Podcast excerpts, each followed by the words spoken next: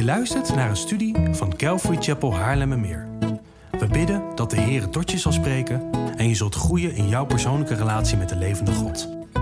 Bezoek voor meer informatie onze website calvarychapel.nl.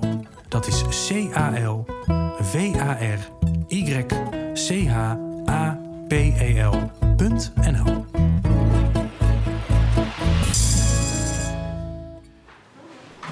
Er is bij God geen aanzien des persoons. Bij God is iedereen gelijk. Maar hier aan deze kant van de eeuwigheid ehm, ja, hebben we toch mensen waar wij tegenop kijken. Mensen waarvan wij heel veel leren en kunnen leren.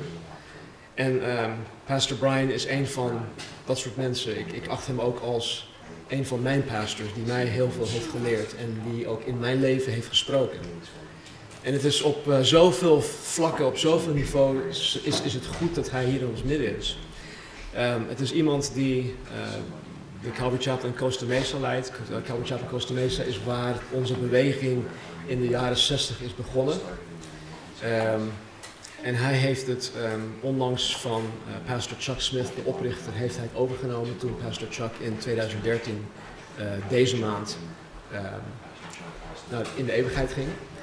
En um, ja, het is een bijzonder voorrecht, ook voor mij persoonlijk, dat, dat hij hier is. Want hij um, deelt het podium met de crème de la crème. Hij spreekt voor duizenden, tienduizenden mensen. En dan om hem uh, samen met hem in een kamer van uh, tien, uh, tien bedden, vijf stapelbedden, dan te zitten van te kijken van joh, waar ga jij? Ga jij boven of beneden?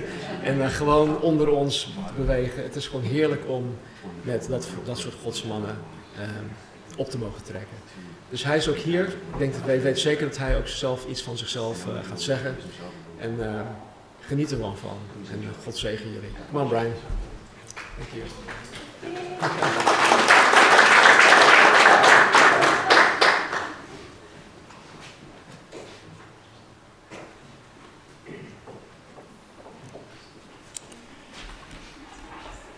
Good morning.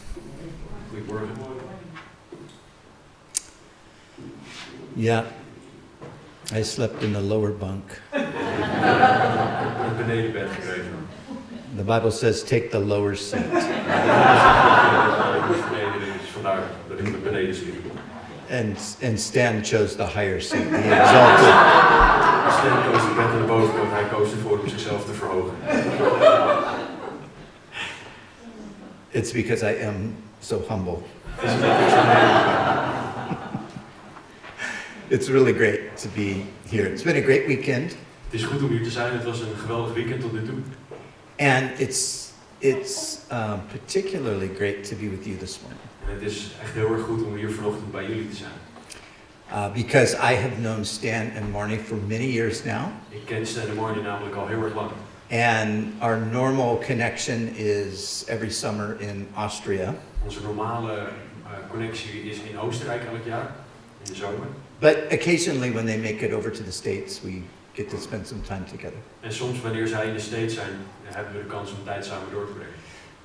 But you know, I, I've always heard about the ministry here and, and the work that God's doing, and, and you know, you get sort of a picture in your mind.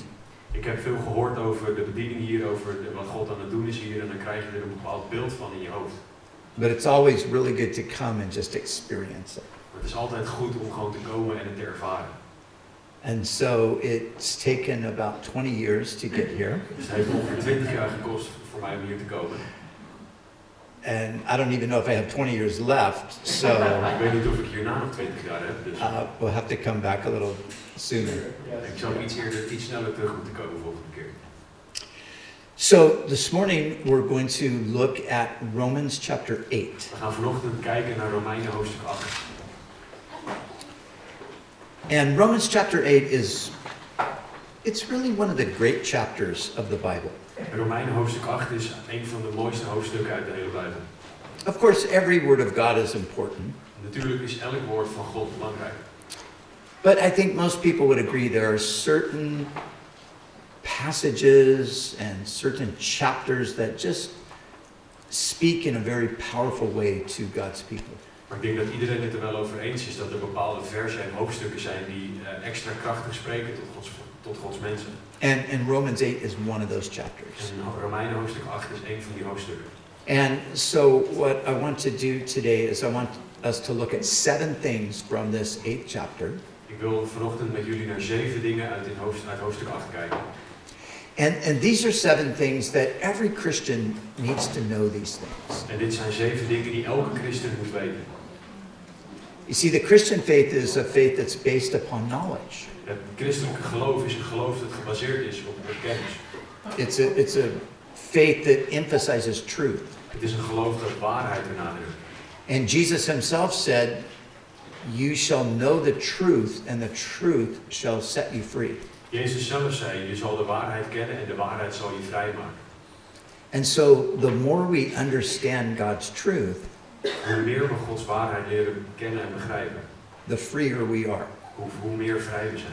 And God wants us to enjoy this wonderful freedom that He's provided for us through His grace. En God wil dat we genieten van de geweldige vrijheid die Hij geeft door zijn genade.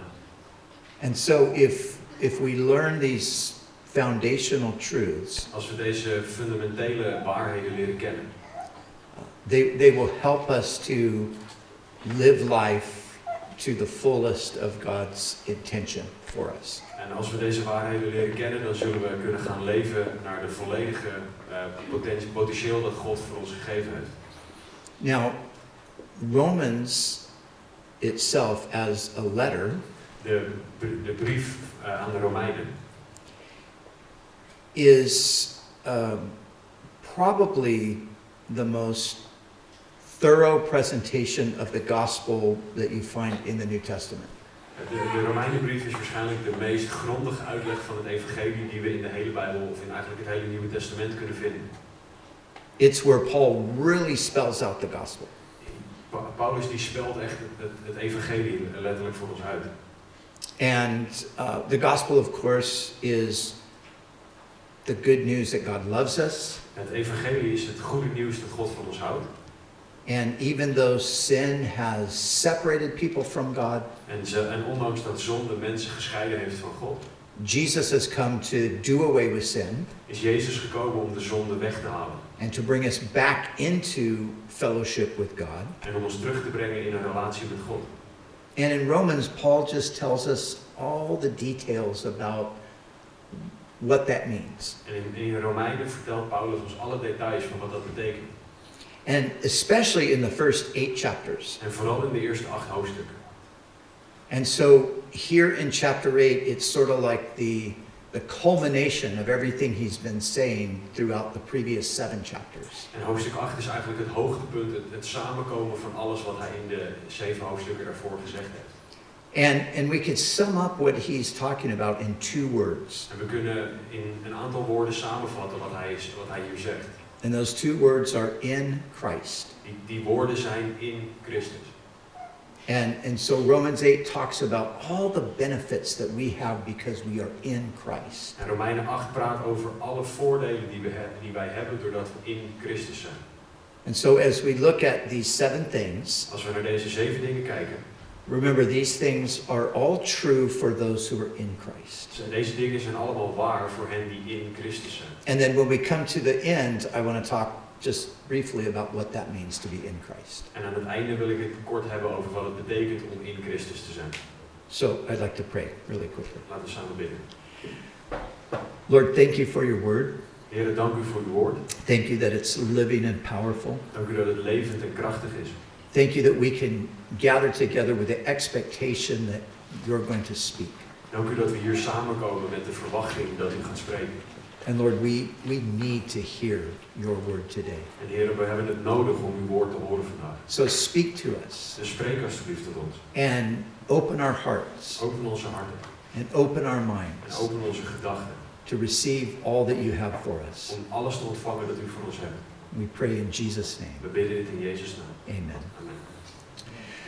So, the first thing that we need to know as God's people is found in verse 1. Het eerste dat wij moeten weten als Gods volk is, kunnen we vinden in vers 1. And it says, There is therefore now no condemnation for those who are in Christ Jesus. Dus is er nu geen verdoemenis voor hen die in Christus Jezus zijn. And the, the word condemnation um, also means judgment. I don't know if there's a distinction in Dutch like there is in English. Eh, het woord voor verdoemenis heeft ook het idee van, ehm, van vernietiging in zich en van veroordeling in zich. Is there? yeah, there is a distinction. Okay. So when, when it says there's no condemnation, Als het zegt dat er geen verdoemenis meer is, that means that there's no future judgment for those who are in Christ. dat betekent dat er geen toekomstig oordeel is voor hen die in Christus zijn. You see, the Bible says that one day God is going to judge the world. De Bijbel zegt dat op een dag God iedereen zal oordelen. Of de wereld zal oordelen. He, he's going to judge the world because of its rebellion against him. Hij zal de wereld oordelen vanwege hun rebellie, hun opstand tegen God. And every sin will be judged. En elke zonde zal geoordeeld worden. But Maar for those who are in Christ, voor hen die in Christus zijn, you see, Christ took the judgment already. heeft Jezus die, die, die verdoemenis, dat oordeel al op zich genomen. That's what happened when Jesus died on the cross. He was, he was judged for our sins. Dat is wat er gebeurde aan het kruis. Jezus was, werd veroordeeld voor onze zonde. And when we receive him into our En lives, als wij Hem ontvangen in ons leven, the judgment that he took for us no longer applies to us. zal het oordeel dat van ons was niet meer op ons van toepassing zijn. So when I think about the future, Als ik aan de toekomst denk, when I think about the day I die, wanneer ik denk aan de dag dat ik ga sterven, I don't think about that with fear denk ik daar niet aan met angst. because I know that my sins have already been forgiven. Want ik weet dat mijn zonden al vergeven zijn. And I don't look forward to the future with a judgment in mind. Ik kijk niet naar de toekomst met een oordeel dat mij staat te wachten. I look forward to the future with God's blessing Maar ik kijk uit naar de toekomst met Gods zegen. because there's no condemnation. Omdat er geen verdoemenis meer is. That's all been taken away by Jesus. Dat is allemaal weggenomen door Jezus. Now, there's a, a second part to the idea of no condemnation. Er is een tweede gedeelte aan het idee van geen verdoemenis meer. And this has something more to do with the present. En dit heeft meer te maken met het heden. So, in the present, even as Christians, In het heden, zelfs als christenen, we still sin at times. zondigen we nog. And when we sin, the devil comes along and he seeks to condemn us. Wanneer wij zondigen, dan komt de duivel komt langs zij en hij zal ons proberen aan te klagen. He points to our sin and says, Because of that sin, God doesn't love you. Hij, hij zal naar die zonde wijzen en zeggen, door deze zonde houdt God niet meer van jou. Because of that sin, you're now cut off from God. Door die zonde ben je nu afgesneden van God. And he tries to impose condemnation on us. En hij probeert verdoemenis of oordeel op ons te leggen. And, and this is a common experience for people. En dit is een, een, een, een veel voorkomende ervaring voor mensen. You see, although the devil can't separate us from God, Ondanks dat de duivel ons niet van God kan scheiden. if he can get us to think we're separated from God, Als hij ervoor kan zorgen dat wij denken dat we gescheiden zijn van God, he can make our lives extremely miserable. kan hij ons leven echt heel erg, ehm, heel erg vervelend en verschrikkelijk maken. He can even use that to push us away from the blessing of God. Hij kan dat zelfs gebruiken om ons weg te duwen van Gods zegening. He, he can use it to keep us away from gathering with the people of God. Hij kan dat gebruiken om ons tegen te houden van samenkomen met Gods volk, God, de christenen. He can use it to prevent us from serving God Hij kan dat gebruiken om, om, te, om ervoor te zorgen dat wij God niet gaan dienen. because he comes to us and he says, Who are you to think you could serve God? Omdat hij dan komt en zegt, wie ben jij dat je denkt dat je God kan dienen? Because after all, you've sinned. Want je hebt gezondigd. Who are you to think you could go to the church with the people of God? Wie denk jij dat je bent dat je naar de kerk kan gaan met Gods, Gods volk? Because you're a sinner. Jij bent een zondaar. And he wants to use that to drive us into isolation Hij wil dat gebruiken om ons te isoleren. and to push us out of the purpose of God. En om ons uit het doel van God voor ons leven te. And he does this all the time. En hij doet dit de hele tijd. And this is why we need to know Dit is waarom we moeten weten that there is no condemnation. Dat er geen verdoemenis is. And if I know that, En als ik dat weet, when those thoughts come into my mind, als die gedachten in mijn hoofd komen, when I hear that voice in the back of my head, als ik die stem in mijn achterhoofd hoor, I immediately know this is not God speaking. dan weet ik dat het niet God is die spreekt. How do I know that? Hoe weet ik dat? Because there's no condemnation for those who are in Christ. Omdat er geen verdoemenis is voor hen die in Christus zijn. And so I stand on God's word Dus ik sta op Gods woord. and I say, even though I've sinned, because I've confessed, God has forgiven me and I'm in good standing with Him. Ondanks dat ik gezondigd heb, heb ik mijn zonde beleden en daardoor sta ik nu recht voor God. Even though I've sinned, I'm going to go and gather with God's people. Ondanks dat ik gezondigd heb, zal ik gaan en toch samenkomen met Gods volk. because we're all sinners. Omdat we allemaal zondaren zijn. And God has forgiven our sins. En God heeft onze zonden vergeven. And even though I sinned, En ondanks dat ik gezondigd heb, I believe that God still wants to work in and through my life. weet en geloof ik dat God nog steeds in en door mijn leven wil werken. And so I just press into the will of God Dus ga ik voorwaarts in de wil van God. against all of that pressure from the enemy to think that God has given up on me. Ondanks alle druk van de vijand dat, dat ik, die ervoor zorgt dat ik denk dat God het opgegeven heeft op met And, mij. and I do it all based on this one statement En ik doe het allemaal gebaseerd op dit ene statement. there's no condemnation. Er is geen verdoemenis. So sometimes I feel that condemnation. I sin. Soms voel ik die, die, die, die, die veroordeling, die verdoemenis, want ik, ook ik zondig. And just like with everybody else, the devil comes and whispers in my ear and says, Oh no, you sin. You can't expect anything good from God. En wanneer ik dan zondig, dan komt ook de duivel bij mij en fluistert in mijn oor. Nee, maar je kan nu niks goeds meer verwachten van God, want je hebt gezondigd. You might as well not even pray because God's not going to listen to you. Je, je, je kan beter gewoon niet bidden, want God die gaat echt niet naar jou luisteren. And the way I combat that En hoe ik er tegen strijd, is to stand on this truth. Is door op deze waarheid te staan. There's no condemnation. Er is geen verdoemenis. This, this is not the voice of my Father Dit is niet de stem van mijn vader, because my Father loves me want mijn vader houdt van mij and He forgives me. en hij vergeeft me. So that's the first important truth from Romans 8. Dat is de eerste belangrijke waarheid uit Romeinen 8. And the second one is found in verse 11. De tweede kunnen we vinden in vers 11. And in verse 11 it says this Vers 11 zegt het volgende. And if the spirit of him who raised Jesus from the dead is living in you, En als de geest van hem die Jezus uit de doden opgewekt heeft in u woont, he who raised Christ from the dead will also give life to your mortal bodies zal hij die Christus uit de doden opgewekt heeft ook uw sterfelijke lichaam levend maken. because of his spirit who lives in you. Door zijn geest die in u woont. This, this is a really important statement Dit is een heel belangrijk statement. because what this statement tells us is how we can live in victory over sin presently. Dit statement vertelt ons hoe wij vandaag de dag in overwinning over zonde kunnen leven. And it's not the way we normally think. En het is niet hoe we er normaal over denken. Because this is what we normally think.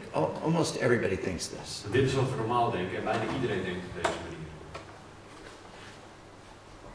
When we think of living a good Christian life, Als wij denken aan een goed christelijk leven leiden, we tend to think of it in, in the way that it's something that we have to do. dan denken we eraan op een manier wa- ehm, waardoor wij het moeten doen.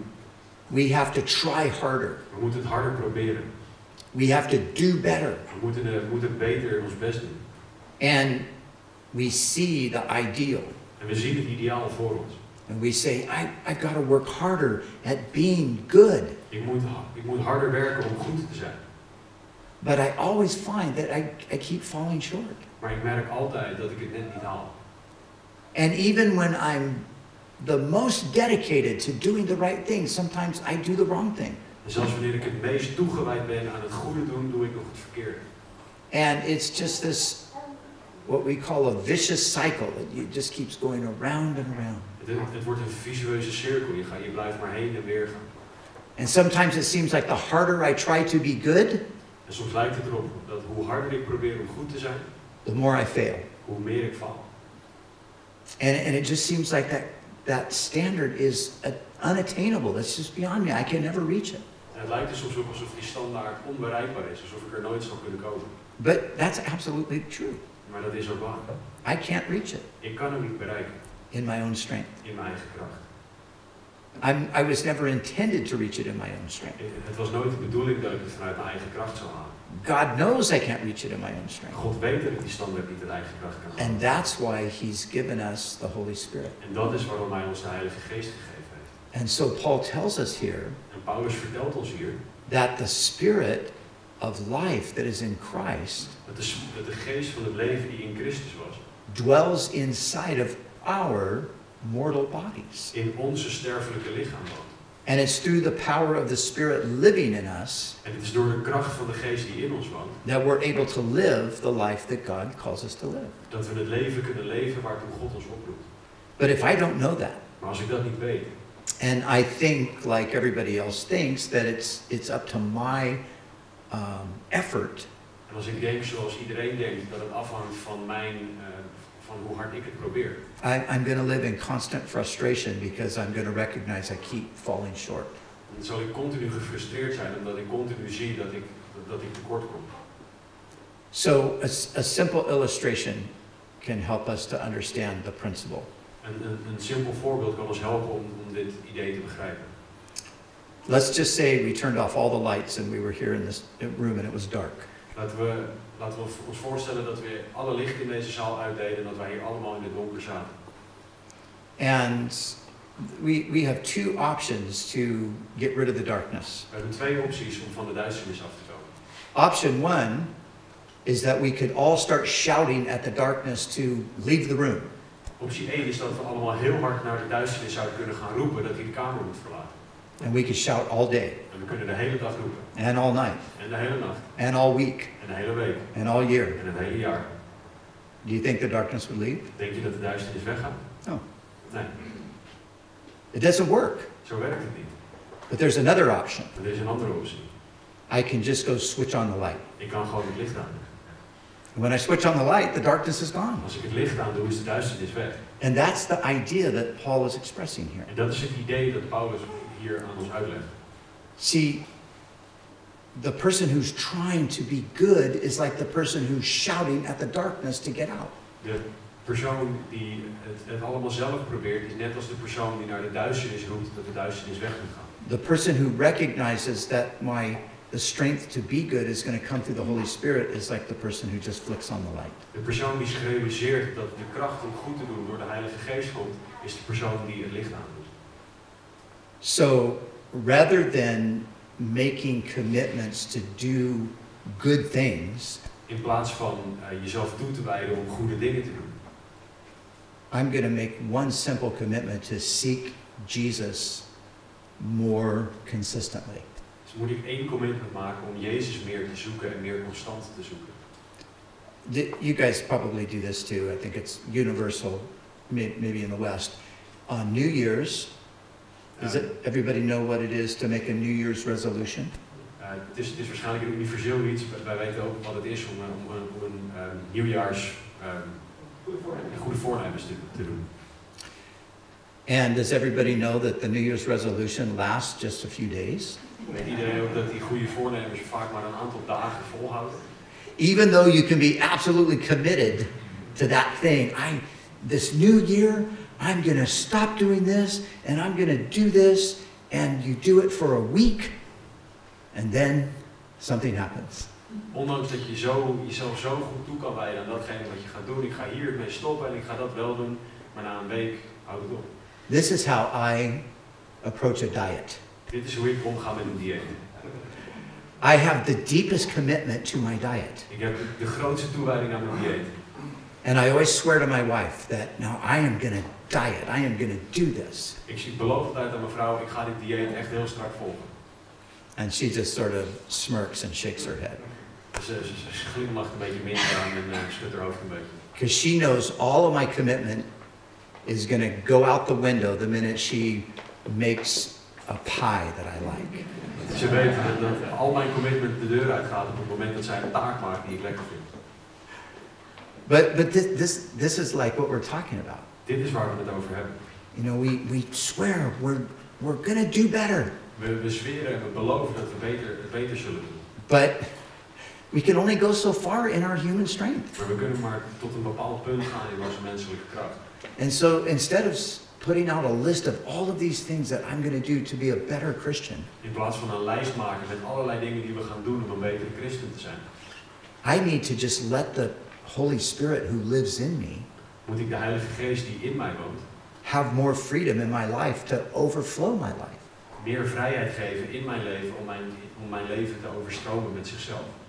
And, and as I do that, En als ik dat doe, as I just simply start to seek Jesus, wanneer ik Jezus gewoon simpelweg meer ga zoeken, and as I just get closer to Him, en als ik gewoon een, een diepere relatie met Hem opbouw, this naturally happens. Dan gaat dit van nature gebeuren. When I, when I was a really young Christian, Toen ik een hele jonge christen was, you know, I hadn't been a Christian all that long. ik was toen nog niet zo heel lang christen. And before I was a Christian, I used a lot of words that were probably not really appropriate for Christians to use.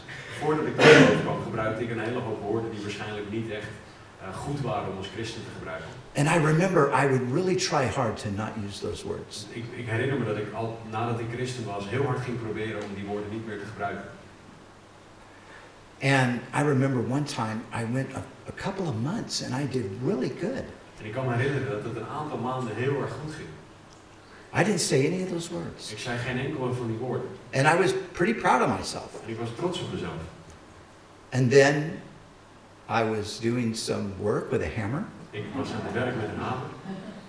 and I put my hand up on the board to strike the nail. En ik zette mijn hand tegen, tegen, tegen een hout aan om de, de, de spijker erin te slaan. And I missed the nail and I hit my thumb. Ik miste de spijker en ik raakte mijn duim. And all those words I hadn't said for two months En alle woorden die ik twee maanden lang niet gezegd had, came out of my mouth in 10 seconds. All of that effort was gone.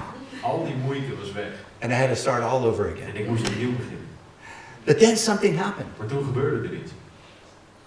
Somehow I, I got this connection like, wait, I just need to, I just need to seek Jesus. I just need to get closer to him. Ik legde op, op, op een gegeven moment opeens de link. Ik moet Jezus meer zoeken. Ik moet meer tijd met hem doorbrengen. And I began to do that. En dat is wat ik ging doen. And then I'll never forget, about three months later, En ik zal nooit vergeten, ongeveer drie maanden later. one day it just dawned on me, eh, op, op een dag realiseerde ik me. I hadn't said any of those words. Ik had al zo lang geen enkele van die woorden meer gezegd. And I did it without even trying. En ik deed het zonder het zelfs maar te proberen. See, as I was concentrating on, no, I can't say that word, I can't say that word, no, I would end up saying it. En als ik me heel erg ging concentreren op, nee, maar ik mag dit en ik mag dat niet zeggen, dan zei ik het uiteindelijk toch. But once I just forgot about it and thought, I'm just going to seek Jesus, I'm going to read the Bible, and I'm going to pray and worship. En als ik, en als ik gewoon mijn Bijbel ging lezen en ging bidden en Jezus ging, ging aanbidden, One day it was just gone. was het op een dag gewoon weg. And you know, it's still gone. I don't say those words. En het is nog steeds weg. Ik zeg al die woorden niet meer. And I don't try not to say them. En ik ben niet aan het proberen om ze niet meer te zeggen. And I've hit my thumb many times since then. En ik heb me daar meerdere keren sindsdien geraakt. And those words don't come out. En die woorden komen niet uit mijn. Because the Holy Spirit has changed me inside out. Want de Heilige Geest heeft mij van binnenuit veranderd. And that's what verse 11 is really talking about. En dat is waar vers 11 het over heeft. It's the Spirit that raised Jesus from the dead lives inside of your body. Het is de Heilige Geest die Jezus uit de doden heeft doen opstaan, die in jouw lichaam woont. See, this is, this is something that distinguishes the Christian faith from all other religions. Dit is wat het, het christendom Eh, apart zet van alle andere geloven. Because all other religions work from the outside in. Alle andere religies werken van buiten naar binnen. Christianity works from the inside out. Christendom werkt van binnen naar buiten. Because God lives in us. Omdat God in ons woont. It's like God says, This is how I want you to live, is alsof God zegt, dit is hoe ik wil dat je leeft. but you can't do it. Maar je kan het zelf niet bereiken. So I'm going to come and live inside of you, Dus ik ga in je wonen and I am going to empower you to do it. En ik ga je de kracht geven om het te doen. That's what verse 11 is telling us. Dat is wat vers 11 ons zegt. And we need to know that En dat moeten we weten. because that's how we grow and that's how we attain victory. En dat is hoe we groeien en dat is hoe we overwinning halen. But then we're told the third thing in verse 16 that we need to know. En dan worden we in vers 16 het derde ding eh, krijgen te horen van Paulus. And I'm going to read from verse 15. Ik ga het lezen vanuit vers 15. And it says, The Spirit you received does not make you slaves, Want u hebt niet de geest van slavernij ontvangen, so that you live in fear again. tot- die opnieuw tot angst leidt. Rather, the Spirit you received brought about your adoption to sonship. Maar u hebt de geest van aanneming tot kinderen ontvangen. And by him we cry, Abba, Father. Door wie wij roepen Abba Vader. The Spirit himself testifies with our spirit De geest zelf getuigt met onze geest that we are the children of God. dat wij de kinderen van God zijn. Oh, this is so important to Dit realize. is zo belangrijk om je te realiseren. We are God's children. Wij zijn Gods kinderen. There's, there's different ideas about God in the world. Er zijn verschillende ideeën over God in deze wereld. I have a friend who grew up in Egypt, Ik heb een vriend die opgegroeid is in Egypte. And although he was never a Muslim himself, Ondanks dat hij nooit zelf een moslim was, uh, he grew up in a, as a nominal Egyptian Christian. hij groeide op als een, als een Egyptische christen. But he studied law at the most prestigious university in Cairo. Hij studeerde rechten aan de meest prestigieuze universiteit in Cairo. And the law that you study in Cairo is, is Islamic law. En de wet die je in Cairo bestudeert is de islamitische wet. So he became a lawyer in the Islamic system. Hij werd een, een advocaat in het, eh, in het islamitische systeem. And, and so, of course, he, he understands Islam very perfectly because he lived in that culture and then he, he studied it and became a lawyer. Dus hij, hij begrijpt de islamitische cultuur heel goed doordat hij die wet bestudeerd heeft en er een advocaat in geworden is. And I was, I was talking to him one time and he said, You want to know the difference between the Islamic understanding of God and the Christian understanding of God? Wil je het verschil weten tussen de islamitische, eh, het islamitische begrip van God en het christelijke begrip van God? He said, Just a simple way to understand the Het difference. is een simpele manier om het te begrijpen. Yes, tell me that. Ja, graag. And he said, In Islam, the relationship between God and people is that of master and slave. In de, in de islam is de relatie tussen God en mens de relatie van meester en slaaf. In Christianity, it's the relationship between parent and child. In het christendom is het de relatie tussen een ouder en een kind. I want to be in the parent child relationship, Ik wil in de ouder-kindrelatie leven. not the slave master relationship. Niet de meester-slaaf relatie. And that's what Paul's telling us here in this verse that God has sent the Spirit of His Son into our hearts. En dat is wat Paulus ons hier leert. Dat God de geest van zijn zoon in onze harten gegeven heeft. So we cry out, Abba, Father. Zodat wij uitroepen, Abba, Vader. And as he says here, the Spirit testifies that we are the children of God. En de geest van God getuigt dat wij kinderen van God zijn. Now, I have four children, Ik heb vier kinderen. and they're all grown up now. Ze zijn allemaal volwassenen. So I could tell you stories about my children and how much I love them as their father. Ik kan, kan jullie verhalen vertellen over hoe ze, hoe ze zijn, hoe ze waren als kinderen en hoeveel ik van ze hou. But I also have five grandchildren. Maar ik heb ook vijf kleinkinderen. And every grandparent knows that it's easier to love your grandchildren than your children. En elke opa en oma weten dat het makkelijker is om van je kleinkinderen te houden dan van je eigen kinderen. Because you never have to discipline your grandchildren. Je hoeft je kleinkinderen nooit te corrigeren. You get to spoil them, Je mag ze verwennen. To torment your children who tormented you. Om je kinderen te martelen die jou gemarteld hebben. So I'm going to tell you grandchildren stories. Ik zou jullie kleinkinderen. So I have four grandsons and one granddaughter. Ik heb vier kleinzoons en één kleindochter. My oldest grandson is 18 years old and he's this tall. Mijn oudste kleinzoon is 18 jaar en hij is groter dan ik. My granddaughter is five years old. Mijn kleindochter is 5. And she can do no wrong. En ze kan niks fout doen. Oh, I just love her so much. Ik much. hou zoveel van haar. And when I think about her, Als ik aan haar denk, when I look at a picture of her, als ik aan- naar een foto van haar kijk, or when she FaceTimes me on my phone and wants to talk to me, of als ze me facetimet op de telefoon en met me wil praten, oh, I just go crazy with love. dan, dan word ik helemaal gek van de liefde. When she was born, Toen zij geboren werd, she um, seemed to be perfectly fine for the first few hours of her life. zag ze, leek het alsof ze de eerste paar uur van dat ze geboren was, alsof het hartstikke goed met haar ging. But before the night was over, they discovered that she was born with a heart defect. Voordat de nacht voorbij was, zijn ze erachter gekomen dat ze een hartprobleem had. a, a heart defect that required open heart surgery. Een hartprobleem dat open, hart, eh, een open hartoperatie vereiste. And so when she was six days old, Toen ze zes dagen oud was, she had open heart surgery. Oh, had ze een open hartoperatie. And as you can imagine, we were so concerned. Als je, je kan je waarschijnlijk wel voorstellen, we waren zo ontzettend bezorgd. We were so burdened. We, waren zo, we voelden ons, we hadden zo'n last op onze schouders. She's only six days old and they're going to split open her chest and have to operate on her heart. Ze is pas zes dagen oud oh, en ze moeten de borstkas openmaken om op haar hart te kunnen, eh, een operatie te kunnen doen. And they did. En ze hebben het gedaan. And thank God, she's perfectly fine. Prijs de Heer, het gaat hartstikke goed met haar. And like I said, she's five years old now. Dus zoals ik zei, ze is nu vijf. Um, and I'm her favorite person. En ik ben haar favoriete persoon. This really bothers my wife, Dus mijn vrouw vindt dat niet zo leuk. but she always wants to talk to Grandpa. Ze wil altijd met opa praten. She's, she calls, Grandma answers the phone. Hi, Grandma, where's Grandpa? Ze belt en oma neemt de telefoon op, dan zegt ze, hi oma, waar is opa? But I'm just telling you, I love this. En ik moet zeggen, ik, hou, ik vind het echt geweldig. I just love her so much. Ik hou zoveel van haar. This is how God feels about you. Dit is hoe God over jou denkt. See, God loves us. We're, we're His children. God houdt van ons, we zijn zijn kinderen. But He loves us like we're His grandchildren. Maar hij houdt van ons alsof we zijn kleinkinderen zijn. He loves us so Hij much. houdt zoveel van ons. And I know I learned so much about God's love for me by my own love for my children. En ik weet dat ik heel veel geleerd heb over Gods liefde voor mij door mijn liefde voor mijn kinderen. And I think of, of just the, the great love that I have that just wells up in my heart at times for them. En ik, zeker als ik denk aan de liefde die ik voor ze heb, die, die liefde die soms gewoon opborrelt in mijn hart als ik aan ze denk. And I realize, well, that's just a little glimpse of the love that God has for me. En dat is, dat is maar een, een fractie van hoeveel liefde God voor ons heeft.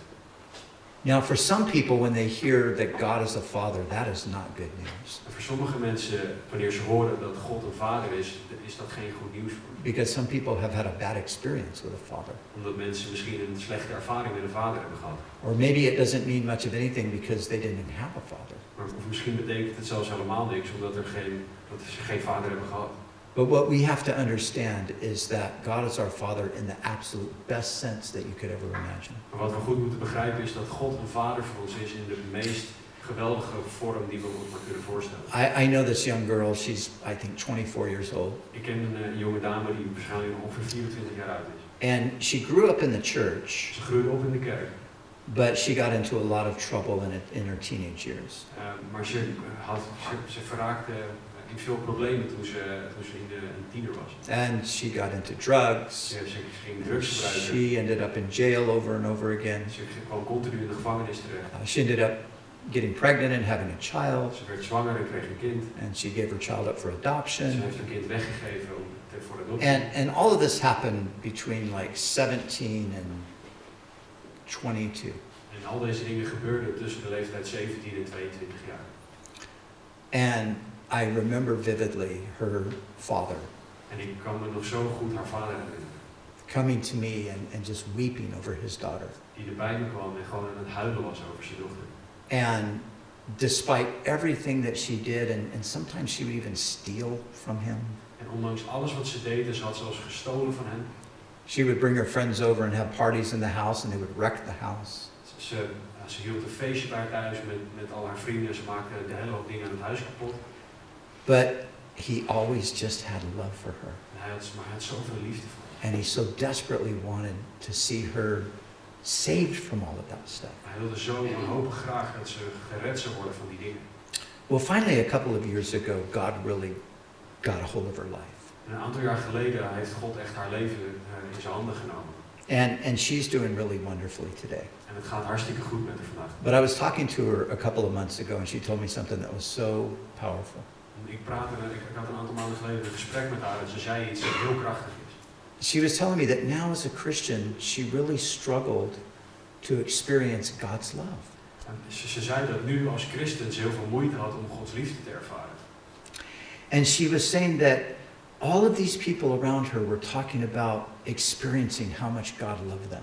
En ze zei dat ze moeite had met het feit dat er allerlei mensen om haar heen waren die zeiden dat ze Gods liefde aan het ervaren waren. And she said, I felt so left out because I was, I just didn't feel that, I wasn't having that feeling of God's love for me. En ze zei, ik voelde me zo uitgesloten, want ik had helemaal niet dat gevoel van Gods liefde. And she said she started to pray, God, please show me that love. Please let me feel that love like everybody else does. Ze zei, God, ze zei tegen God, Heer, laat me die liefde ervaren en voelen zoals iedereen die ik om me heen zie. And she said she got to like one day where she was just crying out, like she couldn't go another day until she could experience God's love. Ze kwam tot het punt dat ze tegen God zei, Heer, ik kan niet een dag verder gaan zonder dat ik uw liefde ervaren heb. And she said this. Ze zei dit. She said, suddenly God spoke to her En ze zei dat God tegen haar sprak. and said, Do you know how much your father loves you? Weet je hoeveel je vader van je houdt? I've been loving you through your father. Ik heb jou lief gehad al die tijd door je vader heen. And all of a sudden she understood the love of God En dan direct begreep ze Gods liefde. because her dad loved her unconditionally. En dat haar vader onvoorwaardelijk van haar hield. Her mother was even exhausted. She was done. Throw her out. I can't deal with her anymore. Haar moeder die was er klaar mee, die, die zei gooi er maar het huis uit. But her father was, no, we just have to love her and we just have to believe that everything's going to be good. Maar haar vader die zei nee, we, we, moeten, we moeten volhouden, we moeten geloven dat God alles goed zal laten komen. I, I'm not saying that to say her mother was bad. Ik zei niet, hé, die, die moeder heeft het verkeerd. I understand her mother. Ik begrijp haar moeder. But I'm just saying that to show that it was that unconditional love of her dad Maar ik zeg dit om te laten zien dat die onvoorwaardelijke liefde van haar vader that made her understand God's love for her. zorgde ervoor dat zij Gods liefde voor haar ging begrijpen. And she told me that was a pivotal moment in her life. Ze zei dat dat een, een keerpunt was in haar leven. And she's on the mission field right now, teaching the Bible in India. en ze, is nu op het zendingsveld en onderwijst de Bijbel aan kinderen in India. And she's being empowered by God's love for her En ze krijgt kracht door Gods liefde voor haar. because she realizes I'm a child of God. Omdat ze zich realiseert dat ze een kind van God is. And I'm a child of God too. Ik ben een kind van God. Ik ben ook een kind van God. And if you're in Christ, you're a child of God. En als jij in Christus bent, ben jij een kind van God. And that fatherly, compassionate, gracious love die vaderlijke, eh, vol compassie, genadige liefde van God is the love that God has for each one of us. is de liefde die God voor ons allemaal heeft. Always remember that. Vergeet dat nooit. God's default position Gods standaard reactie, Gods standaard houding is love and mercy. is genade en barmhartigheid. If you ever Is liefde en wonder, if you ever wonder what God's thinking about you, Als je ooit wil weten wat God over jou denkt, He's thinking good things. hij denkt goede dingen over jou. As a matter of fact, God tells us that His thoughts toward us God vertelt ons dat zijn gedachten richting ons are more numerous than the grains of sand on the seashore or the stars in the sky. zijn, zijn, er zijn, God heeft meer gedachten dan dat er zandkorrels op het strand liggen en sterren aan de hemel zijn. And they're thoughts of good. Want het zijn goede gedachten voor ons. All of God's thoughts toward us are good. Al Gods gedachten richting ons zijn goed. And boy, we need to know that. En dat moeten wij echt weten. We also need to know from verse 18 Uit vers 18 moeten we ook weten. consider that our present sufferings are not worthy to be compared with the glory that will be revealed in us. Dat het lijden van de tegenwoordige tijd niet opweegt tegen de heerlijkheid die aan ons geopenbaard zal worden. We, we need to understand that in the world that we live in, even as God's people, even as people who are loved, like I'm saying we're loved, we're going to suffer at times. We moeten ons realiseren dat als christenen, ook als mensen die geliefd zijn door God, we van tijd tot tijd zullen lijden. Th- This is just a fact of life, Het right? is gewoon een feit van het leven. Good things, uh, bad things happen to good people, as, pe- as we often hear people say. Slechte dingen gebeuren ook bij goede mensen, zoals we vaak zien en horen. And bad things happen to Christian people as well. En slechte dingen gebeuren ook bij christenen. Christians get sick like other people. Christenen worden net als andere mensen ziek. Christians have diseases. Christians die. Christians get uh, you know, catastrophe strikes Christians just like it strikes non Christians. Christenen worden ziek, christenen gaan dood, christenen die krijgen, gaan ondergaan dezelfde catastrofale dingen als niet-christenen. And being a Christian doesn't exempt us from suffering. En een christen zijn betekent niet dat we nooit meer zullen lijden. But Maar we have something that the non Christian doesn't have. wij hebben iets dat de niet-christen niet heeft. We have the promise that there's something good coming. We hebben de belofte dat er iets goeds aankomt. That is so good Dat zo goed is. that the suffering in this present life will not even be remembered because of the goodness of what God has for us in the future. Dat het lijden van deze tijd niet meer herinnerd zal worden. Zo goed is het wat God voor ons in de toekomst heeft. And so the sufferings of the present Dus het lijden van het tegenwoordige, van het nu, can't even be compared with the glory that's going to be in the future. kan niet eens vergeleken worden met de glorie die er in onze toekomst is. Now, ladies probably know this better than men. Vrouwen begrijpen dit waarschijnlijk beter dan mannen. Ladies that have had babies, Vrouwen die kinderen hebben gehad.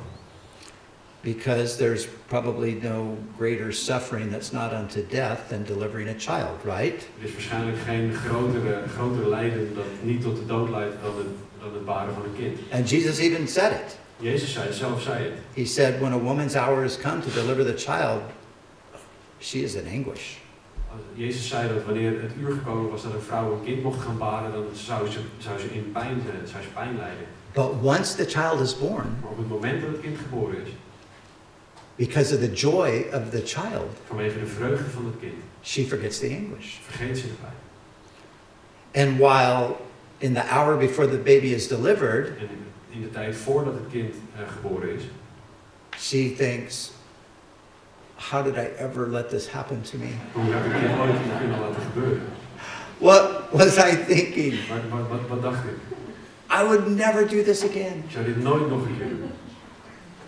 And two days later, she's like, Oh, I can't wait to have another one. Twee dagen daarna zei ze, ja, misschien kan je niet wachten om nog een te krijgen. My youngest daughter is going to have a baby in February. Mijn jongste dochter krijgt in februari een baby. So I know it's going to get rough, Dus ik weet dat het nog zwaar gaat worden. but I know it's also going to pass. Ik weet dat het ook voorbij gaat. And that's the illustration. The, the, the suffering of the present can't be compared with the glory that's going to come. En dat is het beeld. De, het lijden van deze tijd kan niet vergeleken worden met de glorie van de toekomst. You know, sometimes people say foolish things. Soms zeggen mensen domme dingen. And I've heard people say things like, you know, when I get to heaven, I'm to I'm to tell God Soms hoor je mensen zeggen, wanneer ik in de hemel kom, dan ga ik God even duidelijk maken that he should not have let this happen in my dat life. hij dit en dit niet had moeten laten gebeuren in mijn leven. I'm going to ask him, what did he think he was doing? Dan vraag ik hem, wat denkt niet dat aan het doen was? I'm going to put God straight. Ik ga God eens eventjes corrigeren. And I understand in suffering you might feel like that. En ik kan me Right voorstellen dat als je lijdt, dat je je zo voelt. But what this verse tells us Maar wat dit vers ons zegt, is that you're not going to do that at all. is dat je dat helemaal niet gaat doen. Because when you get to glory, Want wanneer jij in de glorie bent, you're not even going to remember the suffering. ga je niet eens het, het lijden herinneren. Because the glory will so far outshine it, it will just become insignificant at that point. De glorie zal zoveel beter zijn dan wat je meegemaakt hebt dat je niet eens And, meer and we already have a little picture of that in the life of one person, and that person's name was Job. We hebben daar al een beeld van in het, in het leven van iemand die Job heette. And you know, Job is the person in the Bible, we say that um, his life is proverbial. If you say to somebody, wow, you're going through a Job experience, Job, zijn leven is een leven waar, op basis waarvan wij spreekwoorden hebben, waarvan je tegen iemand kan zeggen, jij gaat echt door een Job-achtige ervaring heen. most people know what you mean. You're, you're really suffering. In het Engels weten de meeste mensen dan wat je bedoelt, namelijk dat je door diep lijden heen gaat. And Job suffered like few people have ever suffered. En Job heeft geleden zoals weinig mensen ooit geleden hebben. And during that suffering, Job said, I have to ask God, why is he letting this happen to me? En tijdens het lijden zei Job, ik moet God vragen waarom hij dit lijden toegestaan heeft in mijn leven. And, and you know, as you read through Job, there's a lot of moments where Job is expressing those kinds of things. En als je in het boek Job leest, dan zie je verschillende momenten waarop Job dat uitricht, dat uitricht in God. And then, and then there comes a moment where God shows up. En dan komt er een moment dat God zichzelf laat zien. And God says, I'm here, okay? Talk to me. Ask me those questions. En God zegt dan, oké, ik ben hier, praat tegen me, stel me die vragen. And you know what Job said? Weet je wat Job zegt? He said, I don't have any questions. Job zegt, ik heb geen vragen. He said, I heard about you Ik heb over u gehoord. and I thought I knew you, Ik dacht dat ik u kende. but now I see you. Maar nu ik u zie, I realized I didn't really know you at all. wist, eh, realiseer ik me dat ik u eigenlijk helemaal niet ken. And now that I know you, En nu ik u ken, nothing else matters. maakt niks meer uit. All the questions were answered. Alle vragen zijn beantwoord. And that's the future for everyone. En dat is de toekomst voor iedereen. Christians suffer. Christenen lijden. Some Christians suffer more than other Christians, Sommige christenen lijden meer dan anderen. but God will sort it all out in the end. Maar God zal het allemaal goed maken aan het einde. And that's the promise that we have here. En dat is de belofte die we hier hebben. And the next thing that we need to know goes along with that, and that's found in verse 28. En het volgende dat we moeten weten gaat, gaat, hoort daarbij en kunnen we in vers 28 vinden. And it says, And we know that all things work together for good to those who love God, En wij, er staat, en wij weten dat voor hen die God lief hebben, alle dingen meewerken ten goede. And to those who are the called according to his purpose. Voor hen namelijk die overeenkomstig zijn voornemen geroepen zijn. This is so important that we know Dit this. is zo belangrijk dat we dit weten. All things work together for good. Alle dingen werken mede ten goede. Now, that sometimes that's hard to believe En soms kunnen we dat heel moeilijk geloven. because we look at some things we think, how could this possibly, how could this possibly produce anything good in the end? En soms kijken we naar omstandigheden en vragen ons af, hoe kan dit ooit uit iets goeds voortbrengen? And we're talking about things that are not good. We're talking about evil things. En we hebben het hier over dingen die niet goed zijn, over slechte dingen. And God doesn't make evil things good, God maakt slechte dingen niet goed. but God even allows evil things to ultimately produce something good. Maar God laat soms slechte dingen toe om uiteindelijk iets goeds voor te brengen in ons. Two really great examples of this Twee goede voorbeelden. one in the Old Testament Eén in het Oude Testament and one in the New en Testament. één in het Nieuwe Testament. In the Old Testament, you have a man named Joseph. Remember the story of Joseph? In het Oude Testament heb je iemand die Jozef heet. Herinneren jullie zijn verhaal? His brothers hated him, Zijn broeders haten they hem. were jealous of him, Ze waren jaloers. they sold him into slavery. Ze verkochten hem als slaaf. He was a slave for 13 years. Hij was een slaaf, 13 jaar lang. He was in prison, Hij was, werd in de gevangenis gegooid. he was abused. Hij werd, hij werd mishandeld. But at the end of 13 years, he was released and he became the second in command in Egypt, which was the dominant power in the world at the time. Maar na al die jaren werd hij vrijgelaten en werd hij de, de tweede man in het koninkrijk van Egypte. Wat het, wat het machtigste land van, van ter wereld was in die tijd. And, and later on in life, those same brothers that betrayed him and sold him into slavery, he met them again.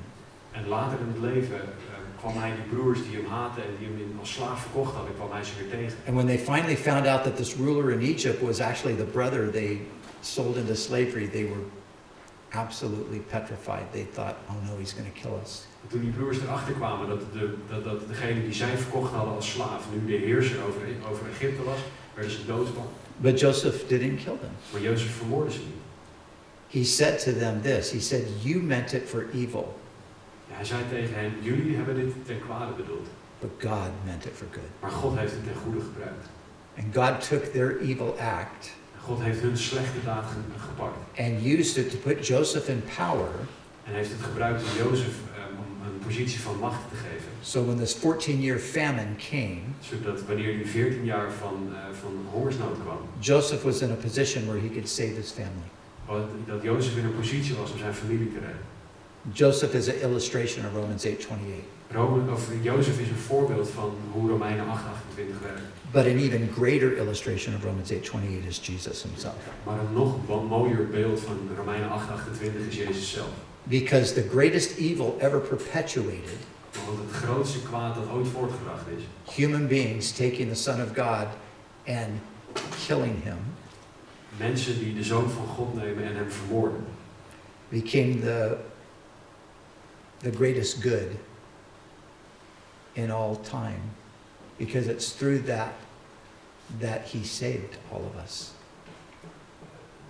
Dit, wat, wat daar gebeurde, is het grootste kwaad dat er ooit had kunnen gebeuren. Maar God heeft het uiteindelijk ten goede voor iedereen laten werken. So you see, when we're tempted to think that this evil has just overtaken us and there, there's nothing beyond it. There's nothing that could ever possibly turn out good because of these circumstances. Wanneer we verleid worden om te denken dat door omstandigheden er nooit iets goeds geproduceerd kan worden. Remember Joseph, Denk aan Jozef. but even more so, remember Jesus. En vooral denk aan Jezus. Now, we, we sometimes might see this work out in our lifetime, Soms zien we dit gebeuren in ons leven. and sometimes we won't. En soms zien we het niet.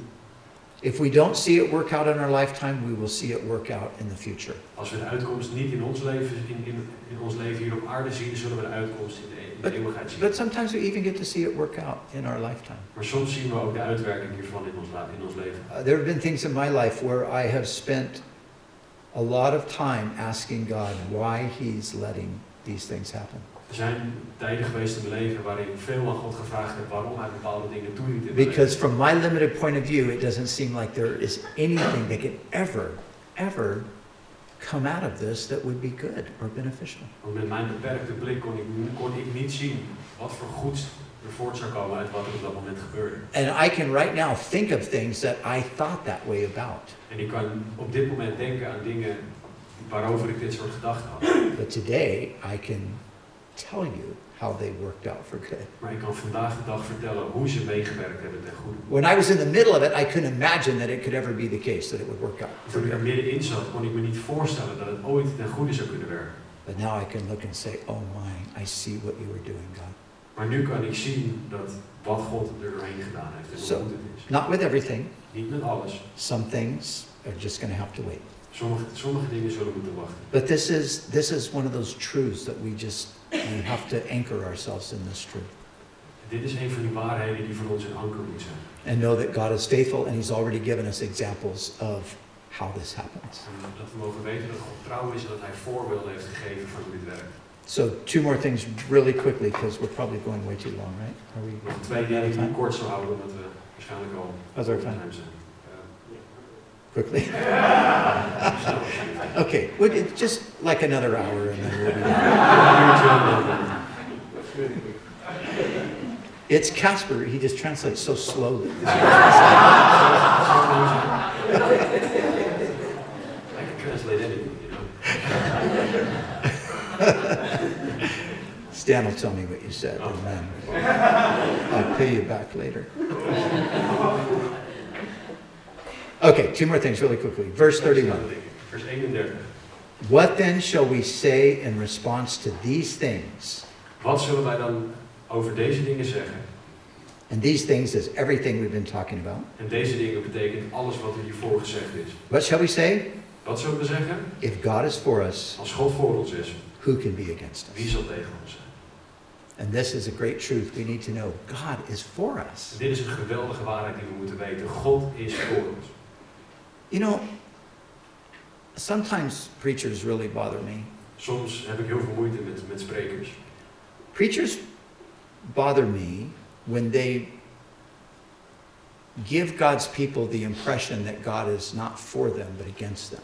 Ik heb moeite met sprekers die zeggen, of die de, de indruk wekken dat God niet voor hen is, maar tegen hen is. Now, I have to admit, when I was younger, I was kind of a preacher like that. En ik moet toegeven dat toen ik jonger was, ik een spreker was op die manier. I thought my job was to make people feel miserable when they came to church. Ik dacht dat mijn baan was als, ehm, om mensen die naar de kerk kwamen zich, zich slecht te doen voelen. You need to remind them they're sinners. Je moet ze eraan herinneren dat ze zondaren zijn. And I did a pretty good job. En ik was daar heel goed.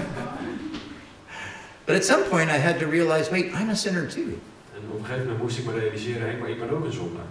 And that bad news I'm giving them really applies to me. So En dat slechte nieuws dat ik hun geef, moet ik ook aan mezelf geven. I, I should rethink that. Ik moet daar even opnieuw over nadenken. And I did rethink that. En ik heb er opnieuw over nagedacht. Plus, I just got older and lived longer and matured. Daarnaast werd ik ouder, leefde ik langer en werd ik volwassener. But you know, God is for us. God's Maar not weet je, God against is voor us. ons. Hij is niet tegen ons. He's, he's on our side Hij in, staat aan onze kant. in the best sense. He wants the best for us. Hij staat op de beste manier aan onze kant. Hij wil het beste voor ons. And he's proven that he's for us because he's given us his greatest possession. En hij heeft bewezen dat hij voor ons is, want hij heeft zijn grootste bezit aan ons gegeven. You know, when if somebody were to take their most valuable possession and just say, you know what, I just want you to have this. Als iemand naar je toe zou komen en je het allerwaardevolste dat hij of zij bezit zou geven, Whatever else you would think, you would certainly think, wow, this person likes me.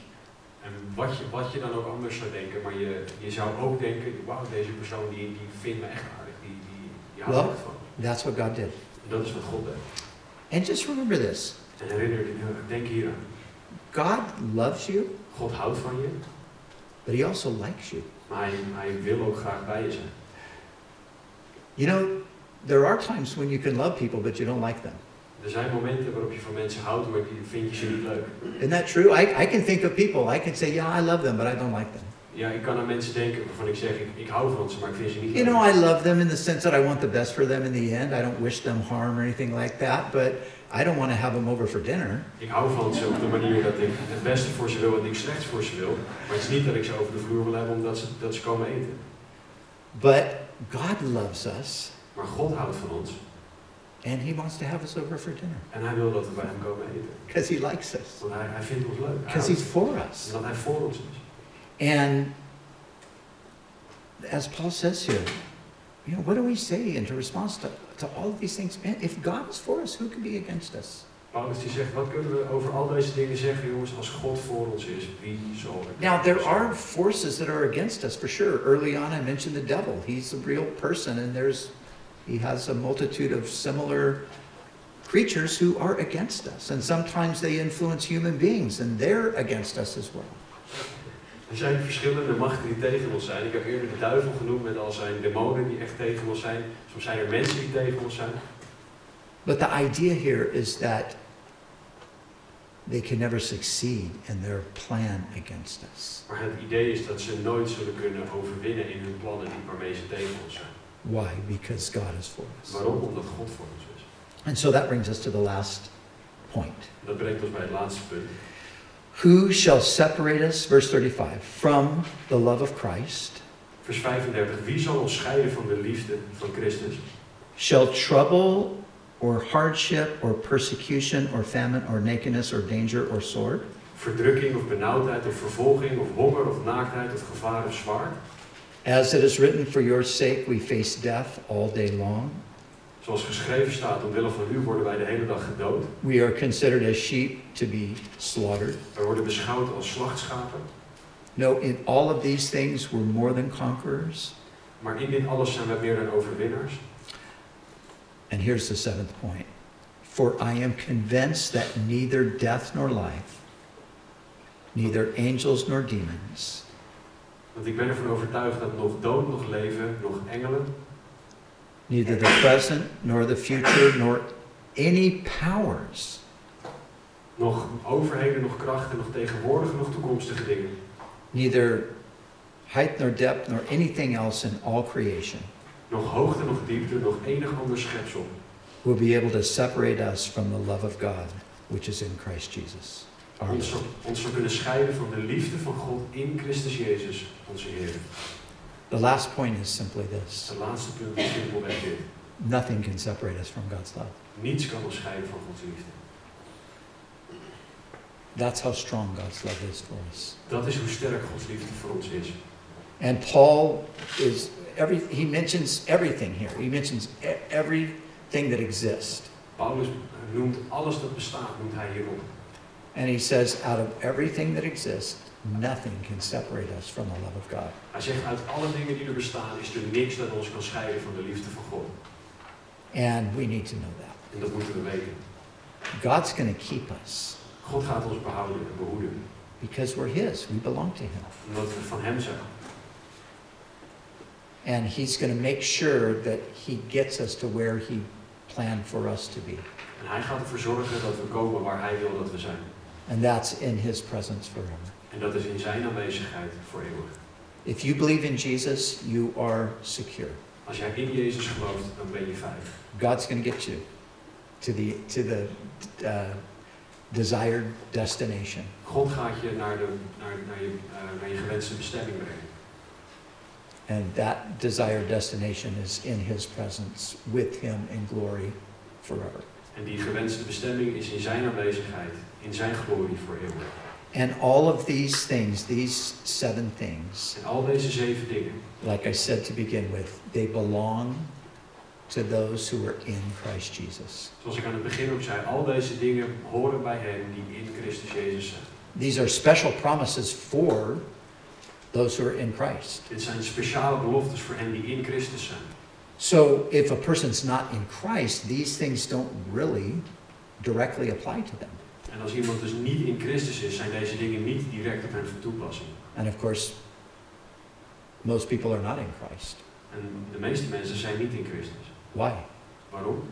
Is it because God does not want them to be in and He does not want them to be the beneficiaries of all of these wonderful blessings? Is het omdat God niet wil dat ze mogen genieten van al deze geweldige zegeningen? No, it's not that at all. It's because they've chosen to stay outside. Nee, dat is het helemaal niet. Ze hebben ervoor gekozen om buiten te blijven.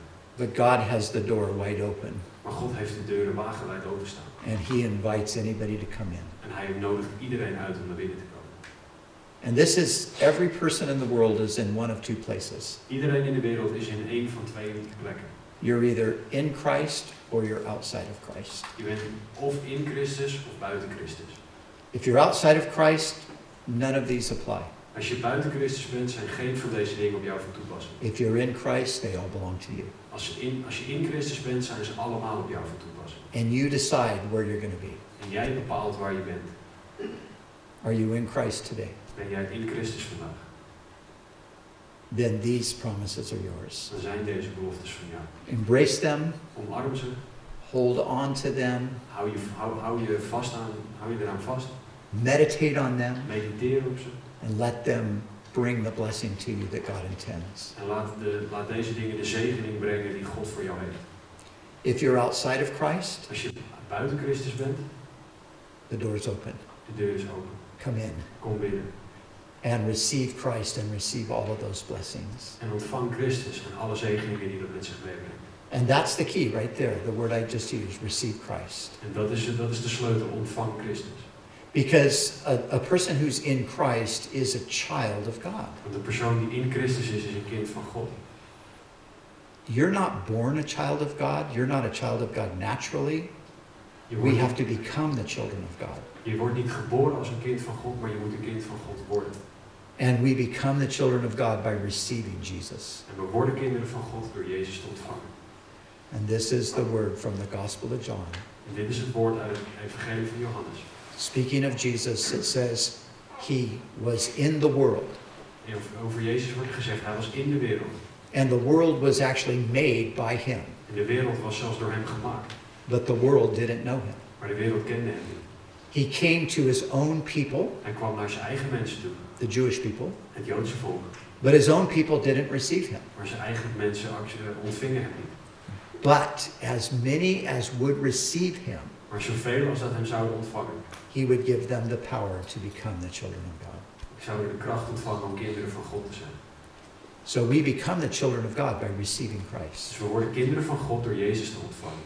And that's what it means to be in Christ. Dat is wat het betekent om in To receive Christ puts us in Christ. Jezus ontvangen plaatst ons in, je- in Christus. And all of the blessings are for those who are in En Christ. alle zegeningen zijn voor hen die in Christus. And so if you're not there, you can be there Als je daar nu niet bent, je kan er zijn. by just this one simple act, Maar door, door deze ene simpele daad, receiving Christ. Jezus ontvangen. Coming to Him wherever you're at and just saying, Lord, Bij I hem, receive komen, you. bij hem komen waar je ook bent en zeggen, ik ben een zondaar. I'm a sinner. Ik, ik ontvang u, ik ben een zondaar. I know you're the Savior. Ik ben, u weet dat u de redder bent. I receive you and your salvation. Ontvang u en uw redding. And that causes you to become a child of God. En dat zorgt ervoor dat jij een kind van God bent. And so, Lord, we thank you that it's that simple, En Heer, we danken u dat het zo simpel is. that these amazing eternal promises can become the possession of any person Dat deze geweldige beloftes het bezit kunnen worden van iedereen. who will just simply and but sincerely receive you. Van iedereen die zichzelf eenvoudigweg, maar ook oprecht overgeeft aan u. So, Lord, for those of us that are in Christ, Voor, voor diegenen van ons die in Christus zijn, help us to lay hold of these promises and to be blessed accordingly. Help ons om deze beloftes vast te grijpen en ehm, gezegend te worden. And Lord, if there's a single person with us that's outside, Als er iemand hier is die buiten staat, Lord, may they walk through the door laat ze door de deur naar binnen komen. and be embraced by you En, ont, en omarmd worden door u. and become a child of God. En een kind van God worden. In Jesus' name, In Jezus' naam. amen. Amen.